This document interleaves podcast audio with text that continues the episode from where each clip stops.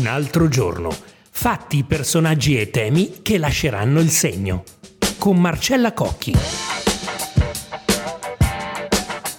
22 maggio 2023. L'alluvione in Emilia-Romagna non è affatto finita.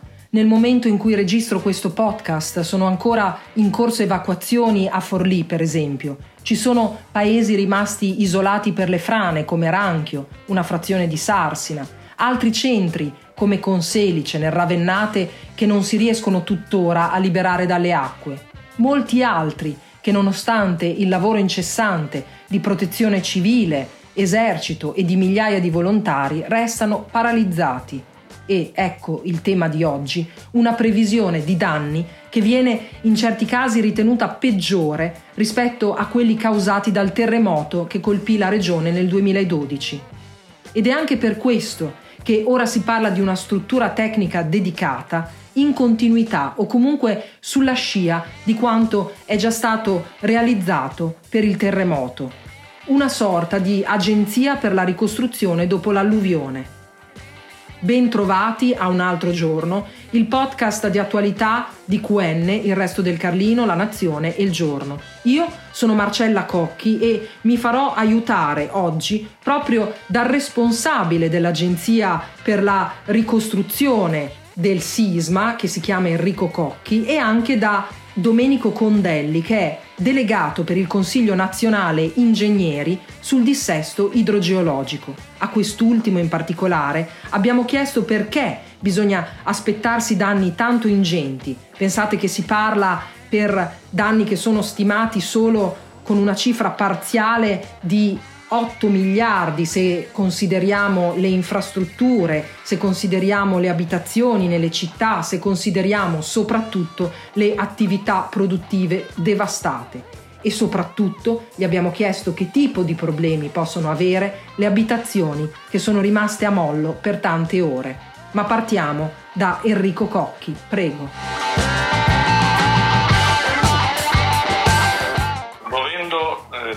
Considerare le differenze fra un terremoto e un'alluvione per quello che è l'impatto sulle strutture, in particolare su quelle residenziali, quelle della popolazione che toccano tutti più da vicino, la differenza sostanziale è che in un terremoto è immediata la percezione del danno anche dai non addetti ai lavori e eh, colpisce una parte del patrimonio edilizio. E quindi eh, c'è chi non viene toccato minimamente e chi invece che ormai ha la casa distrutta sa che per qualche anno dovrà trovare una sistemazione alternativa.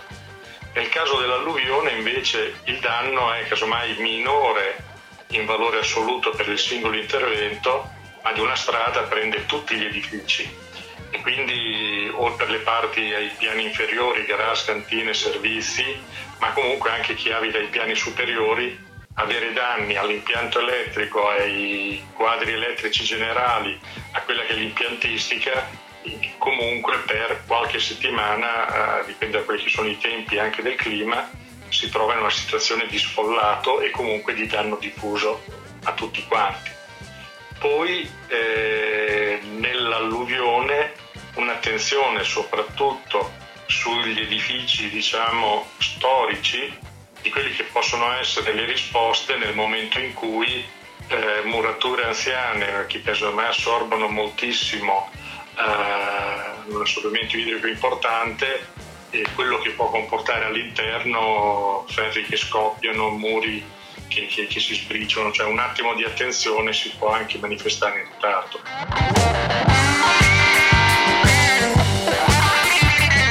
Ingegner Domenico Condelli, si dice che i danni provocati da un'alluvione per certi versi siano addirittura più difficili da stimare e anche più ingenti a livello soprattutto di tempi rispetto a quelli del terremoto. È così? Guardi, sicuramente eh, sì, perché eh, innanzitutto il, c'è da considerare eh, la vastità dell'evento anche rispetto al sisma perché se noi lo confrontiamo con i, terremoti in genere hanno delle zone più localizzate. Qui è stata investita sostanzialmente mezza Emilia Romagna, quindi è naturale che la stima dei danni che, a, che andrà ad effettuarsi sarà una stima che copre un territorio abbastanza vasto. Aggiungerei una cosa, diciamo che rispetto alle costruzioni come mm, edifici, magari edifici privati o anche edifici pubblici propriamente detti, in genere i danni del terremoto su questi elementi sono maggiori rispetto ai danni che possono provocare, provocare le alluvioni. Però naturalmente eh, questi danni si potranno stimare solo a valle della fine di questa fase di emergenza.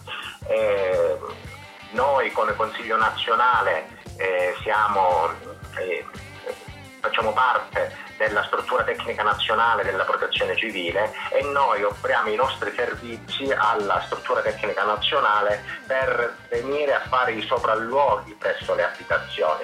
Quindi tutte queste abitazioni che magari sono state investite da eh, problematiche connesse alle alle alluvioni che ci sono state possono essere stimate a cura della struttura tecnica nazionale con l'ausilio dei tecnici che ne fanno parte. È naturale che invece se affrontiamo proprio la questione del danno, il danno che viene riportato sulle infrastrutture in questo periodo alluvionale è un, un danno elevatissimo. Voi avete già qualche stima da questo punto di vista?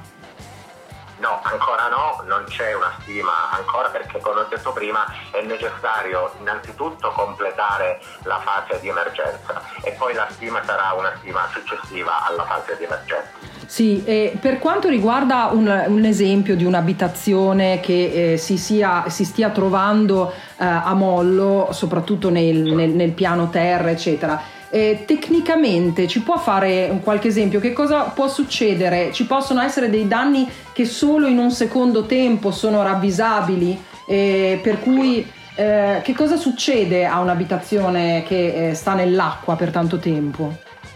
Guardi, la questione importante è, è, capire il tipo di abitazione, perché se noi ragioniamo ad esempio su una, su una costruzione in calcestruzzo, è fatta di un materiale misto di eh, appunto calcestruzzo e acciaio e, e diventa calcestruzzo armato. Il ferro è soggetto a corrosione.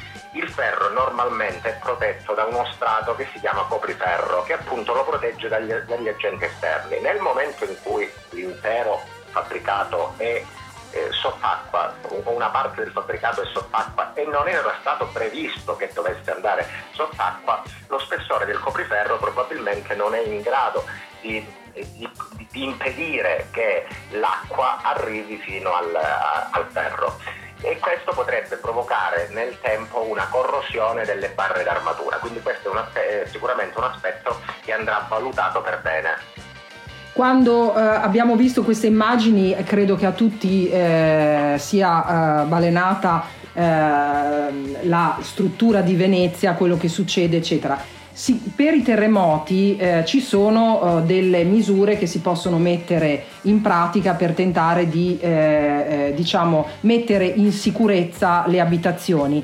Per, una, eh, per, delle alluvioni, visto che si stanno ripetendo sempre più frequentemente, tra l'altro abbinate a periodi di siccità, ma questo è un altro discorso, anche per le alluvioni è possibile prevedere per le case e le abitazioni che si trovano in terreni facilmente eh, alluvionabili, diciamo così, eh, eh si, si, possono mettere in sicurezza ne, anche nel momento della costruzione?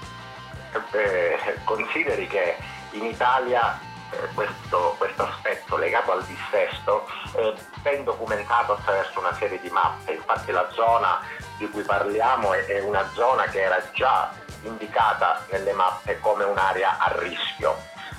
Qual è il problema secondo me? Innanzitutto il territorio italiano è un, è un territorio che già per la sua conformazione in molti punti del, è, è, a rischio idrogeologico. Consideri che eh, vivono circa 7 milioni di italiani in zone a rischio ad alluvione attualmente, nella normalità diciamo, ci vivono, ci vivono proprio eh, fisicamente. Eh, qual è la cosa che si può fare? La cosa che si può fare è quella di pianificare nel tempo gli interventi. Il problema della pianificazione del tempo degli interventi è che in Italia purtroppo noi abbiamo dei tempi molto lunghi per la realizzazione delle opere. Consideri che per un progetto medio di dissesto i tempi di realizzazione sono 4, i tempi di realizzazione sono 4,8 anni sa qual è paradossalmente la parte forse che incide di più? L'aspetto della progettazione, perché per arrivare alla progettazione di un, di un, di un di un intervento di dissesto idrogeologico c'è da eh, interloquire con una serie di enti e quindi eh, naturalmente il tempo, il tempo, passa nella fase di progettazione. E, aggiungerei un'altra cosa, In, eh, attualmente eh, c'è anche una carenza nelle pubbliche amministrazioni di tecnici. Questa carenza ormai c'è da un pochettino di tempo, infatti eh, si stima che circa il 70% dei bandi tecnici che vanno messi a gara non, non, si arriva, non, si arriva, a conclusione con l'assunzione di un tecnico, perché purtroppo la pubblica amministrazione per i tecnici nel tempo è diventata meno attrattiva, quindi bisognerebbe agire anche attraverso una uh, riforma strutturale che consenta alle pubbliche amministrazioni di rendere il il posto fisso, tra virgolette, nella pubblica amministrazione più attrattivo, quindi incamerando all'interno della pubblica amministrazione una serie di tecnici. Grazie per l'ascolto, ci aggiorniamo a domani con un altro giorno se vorrete ascoltare.